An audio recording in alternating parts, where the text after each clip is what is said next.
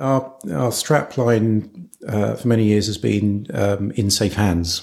Right. Excellent. and and that goes um, not just for the families but for donors as well. They want to know that their money's been well yeah. Cool. used, Yeah.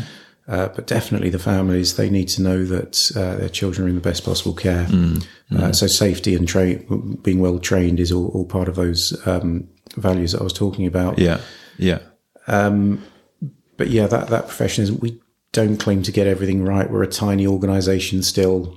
But I just feel that we're really punching above our weight. Nice.